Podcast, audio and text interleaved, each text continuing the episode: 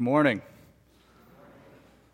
I'm going to tell you a little bit about myself. I went to high school at a Lutheran high school. And every day we'd gather for chapel at about 9:15 in the morning. We'd go to the gym, and there we would all sit in the gym by our, assigned by our homerooms and our grades. And looking back at it now, I cherish those moments in chapel. I wish I could do that every day to go back there every day at 9:15 and worship God. But I bet back then if you asked me as I was coming out of chapel and you would ask me, "Ben, what was the main point of today's chapel? What did you take out of chapel today?" I think I would say more often than not something like this Well, I think it was about Paul or perhaps about Peter. I'm not really sure. The guy who was giving devotion today was so boring, I couldn't really listen to him. And then Brett, my friend Brett, was shaking his leg and making the bleachers, squeak. How could I pay attention with that racket going on? And besides, the girl who I really like and want to ask out on a date was sitting right next to me. So I was nervous, anyways, and I thought maybe if I shared my hymnal, I could get a date out of it somehow. And then the football game was coming up, and if we won, we'd go to playoffs, and it was a big deal. So, how could I pay attention with something like that going on? And perhaps maybe you've done something similar to that too. Maybe not in a chapel in high school every day, but perhaps something sometime here at church, where you, like me, let all the littlest distractions, the tiniest noises, the thoughts that can be saved for later creep into your head and take over your whole mind. Now, that's just an example, a small example, of a huge problem that you and I face every day of our lives the problem of temptation. And Jesus tells us to pray to Him when we're faced with temptation. He tells us to pray, Lord, lead me not into temptation. And in that prayer, He's teaching us two things. One, He's teaching us that God doesn't lead us into temptation. And two, that God leads us away from temptation. And listen to what James says, because in our sermon text for today, James teaches that very same thing. Let's hear what he says. Blessed is the one who perseveres under trial, because having stood the test, that person will receive the crown of life that the Lord has promised to those who love him. When tempted, no one should say, God is tempting me, for God cannot be tempted by evil, nor does he tempt anyone. But each person is tempted when they are dragged away by their own evil desire and enticed. Then, after desire has conceived, it gives birth to sin, and sin, when it is full grown, gives birth to death. Don't be deceived, my dear brothers and sisters. Every good and perfect gift is from above, coming down from the Father of the heavenly lights, who does not change like shifting shadows. He chose to give us birth through the word of truth, that we might be a kind of firstfruits of all he created. James, when he wrote this letter, knew exactly what trials and temptations were like. He knew exactly what it was to go through trials and temptations. For at this time, when he wrote this letter, a great persecution had broken out throughout all of Jerusalem. And for those of you who were in Bible class a few weeks ago, you might know and remember this persecution in Jerusalem because it happened right after the stoning of Stephen. And so all the Christians who were in Jerusalem were scattered into Judea, into Samaria, and into all the ends of the earth, into different nations. And they were wondering, they probably were wondering, what in the world is going on? And often you and I can relate to them because when trials and temptations enter our life, you and I probably ask that same question what in the world is going on?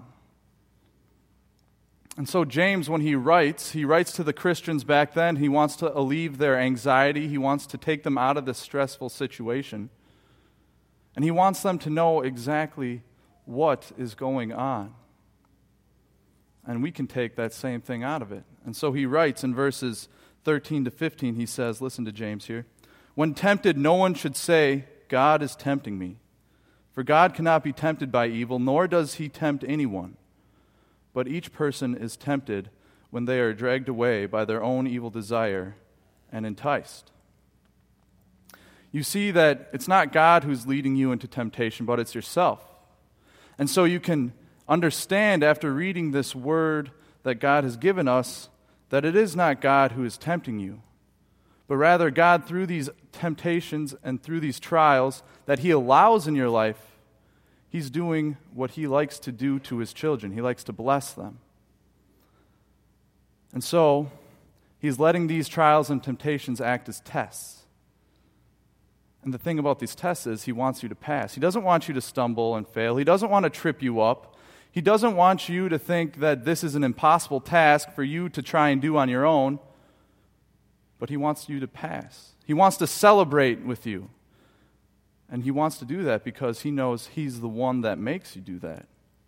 James writes to let you know this too, as he says, Blessed is the one who perseveres under trial, because having stood the test, that person will receive the crown of life that the Lord has promised to those who love Him.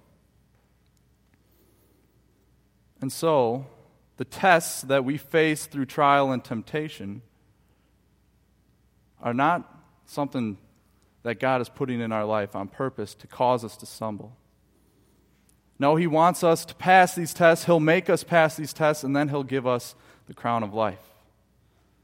And it's like a coach with his team. Think about on the practice field a bunch of players, they're going through drills, they run into a problem, they don't know how to figure it out. And so they're st- struggling, they're trying, to, they're trying to pass, trying to succeed in this drill, they don't know what to do. And so they go to their coach and they ask their coach, what, Coach, what do we do? How do we fix this? How do we figure out what to do in this situation? So the coach, through his guidance, through his help and support, shows them how to do it. And then finally, when they're done, he steps back and he smiles and he's happy and he says, Look what you did. Look how you succeeded. Look how you figured this situation out. And that's exactly what God is doing. And so He's not putting these tests, like we've said, into our lives on purpose, but He's allowing them to happen. And so now you recognize, after hearing what James has said, that these tests are, and temptations and trials are not coming from God, but they're coming from yourself. Like I was in chapel in high school. It wasn't the pretty girl next to me causing me to be distracted. It wasn't my friend squeaking his leg on the bleachers causing me to be distracted. It was my own desire, my own temptations, my own sinful self that was allowing myself to be filled with these tiny distractions. And so, after listening to what James says, understanding what's going on, you understand it's not God who's tempting you. But temptation, when you're tempted, is like fishing. Think of the words James uses temptation, desire, enticed, dragged away. Can you see the picture that he's painting? Can you see that fish that's in the, in the water hanging on the hook? It looks like a free lunch.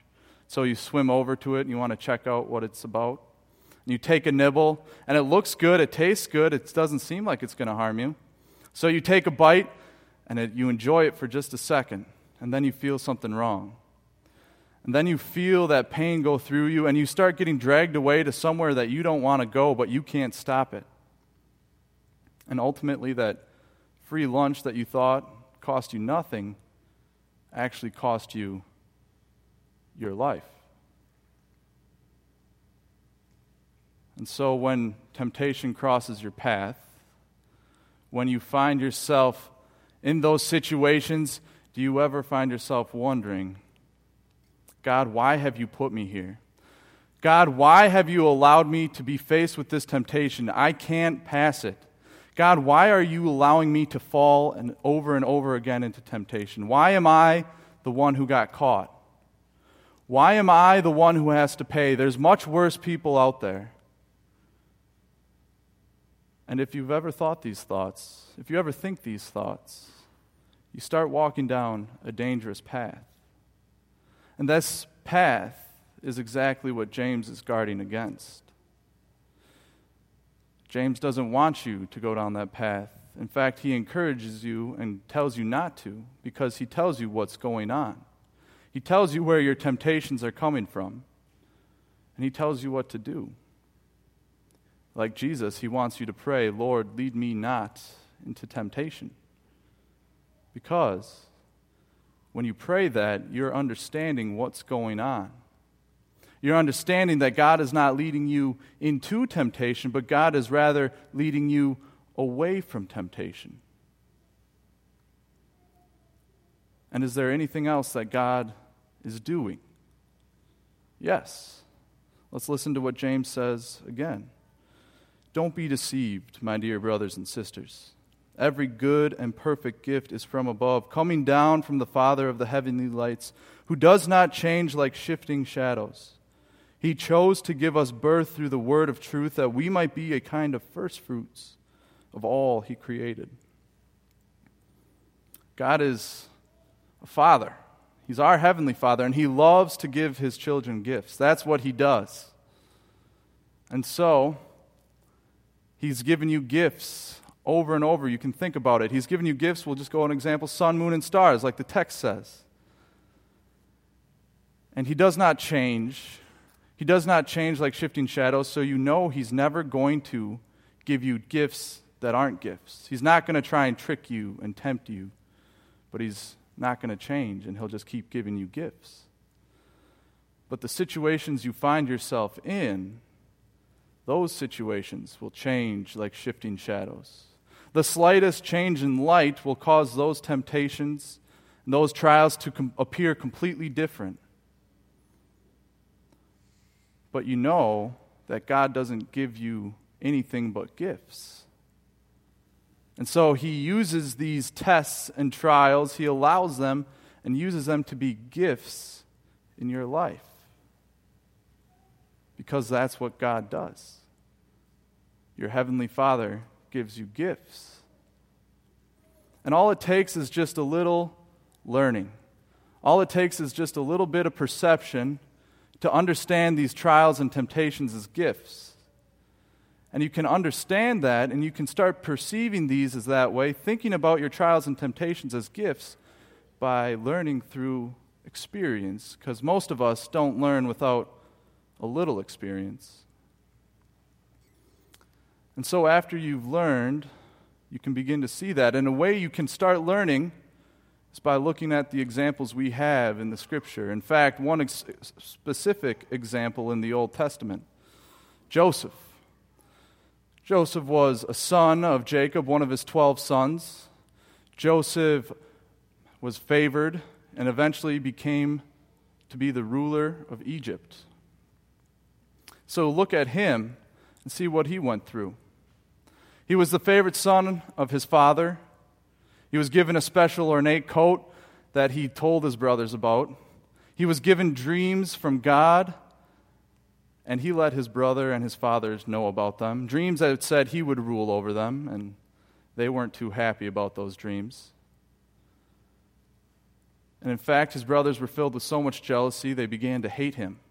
And they wanted to kill him, but instead sold him into slavery. And so he went from favored son to a slave. And then in slavery, he served a man named Potiphar. And in Potiphar's house, he learned humility. And he grew in stature and service, and he became second only to Potiphar in his house. So Potiphar had placed him over his entire house. But then Potiphar's wife came, and she wanted to seduce him and sleep with him. But Joseph said, No, how can I do such a wicked thing and sin against God? And he ran away. But by leaving his coat there, Potiphar's wife used that to accuse him of the very action she wanted to do with him. And so Potiphar could only do one thing, and that was throw his number one servant into jail. So he went from managing a house to being in jail. And then in jail, he grew in service and stature so much so that the jailer put him in charge of the prison. and he only answered to the jailer. And that's where he met the Pharaoh's cup taster and the Pharaoh's bread maker. And they had dreams, and he interpreted those dreams. And when the cup taster was back in Pharaoh's service, and Pharaoh had a dream about the famine to come and the years of plenty, and didn't know what, to meet, what it meant, the cup taster remembered Joseph. And he called Joseph up, and Joseph interpreted the dreams. And Pharaoh took him into his service as an advisor, and he grew in stature and service so much so that he became the one who ruled Egypt. He only answered to Pharaoh. So Pharaoh could live the easy life while Joseph managed the greatest country in the world at that time. And so Joseph, when he was in his old age, probably looked back at his life. And even though he went through trials and temptations, being wanting to be killed by his family, to being a prisoner to a slave, and now finally to a ruler of Egypt, he looked back and he saw those trials and temptations not as hardships. Yes, they caused pain, but they were gifts and blessings from God. For God was able to cause good out of all these actions. And so now I want you guys to take a look at your life. I want you guys to think about all the pains and trials that you've gone through, all the temptations that you faced. I want you to start thinking like Joseph. And I know that each and every one of you can. And it's not because of anything that you do that you can think that way, but it's because of what God has brought forth in you. The new man, the faith worked new man that He brought into your life through the Holy Spirit and His Word.